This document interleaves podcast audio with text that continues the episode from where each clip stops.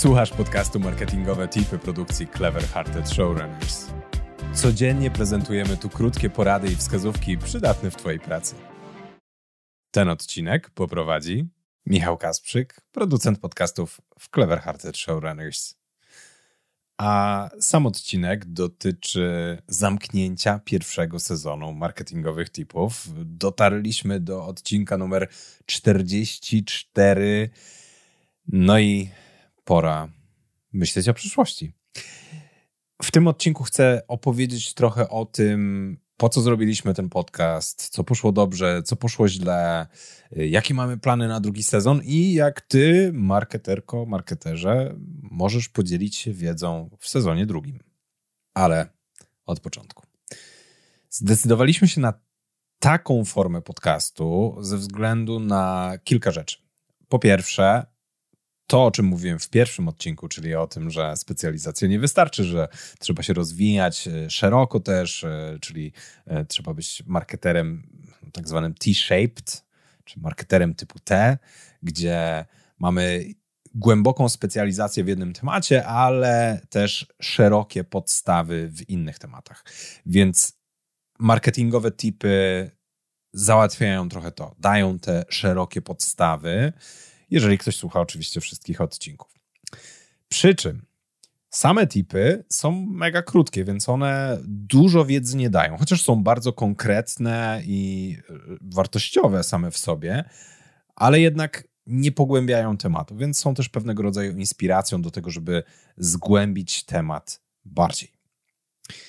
Poza tym chcieliśmy sprawdzić, jak będzie działał właśnie taki podcast, który pojawia się codziennie, w którym mamy różnych ekspertów i muszę szczerze powiedzieć, że ten eksperyment się udał. Będziemy go kontynuować.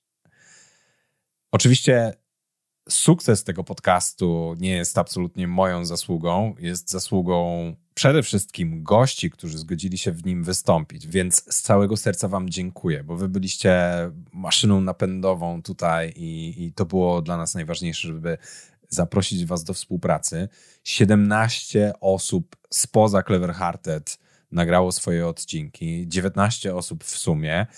I co muszę podkreślić, 15 osób to były kobiety, co jest super wynikiem i muszę tutaj powiedzieć, że jeżeli ktoś by szukał prelegentek na konferencję, to gorąco polecam nasze gościnie, bo nie dość, że mają super wiedzę, to jeszcze fajnie potrafią ją przekazać.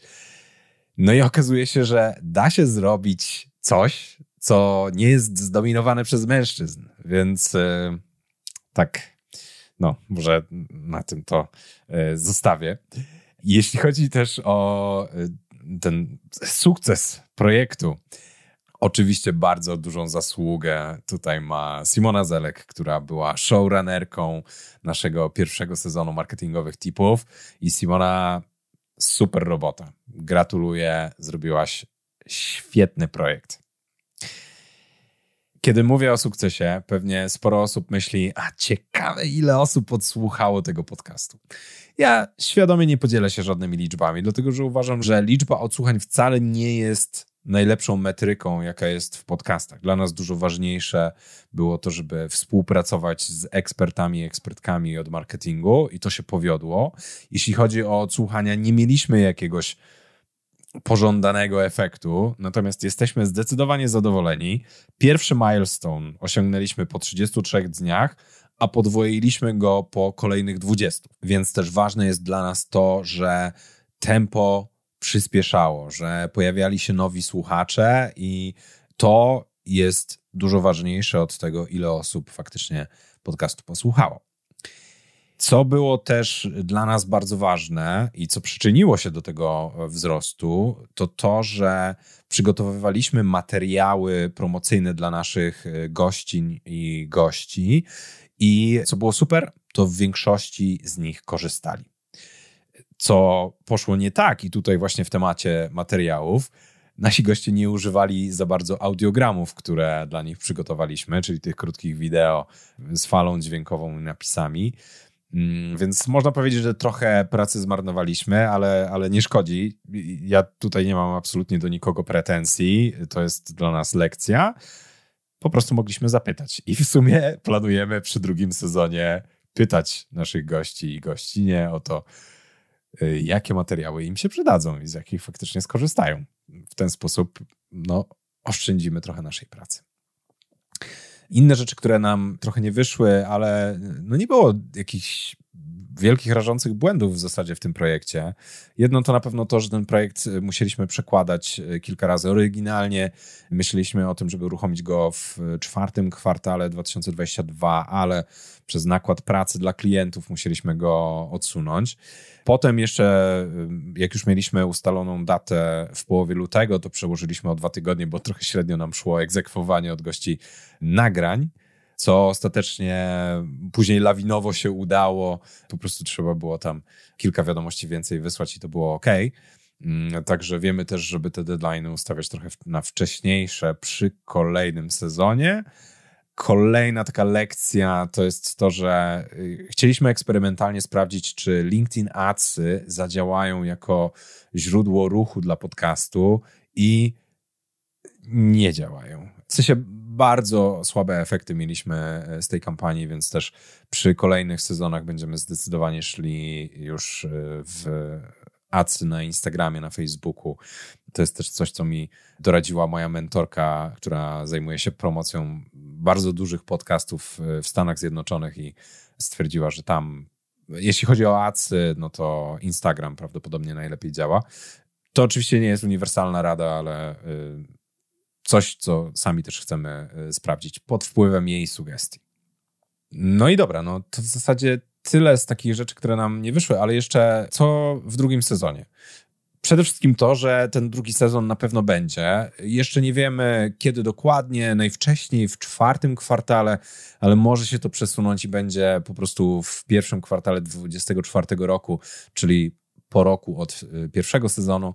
Y, mamy y, mnóstwo nowych pomysłów, trochę chcemy to ustrukturyzować, dawać jakieś tygodnie tematyczne, współpracować z konkretnymi markami, ale przede wszystkim coś, co jest moim zdaniem najważniejsze, to to, że chcemy zaprosić do podzielenia się wiedzą jak najwięcej marketerów in-house'owych, bo w pierwszym sezonie mieliśmy dużo osób z agencji, mieliśmy freelancerów, mieliśmy parę osób, e, które są in-house'owymi marketerami albo osobami zajmującymi się EB.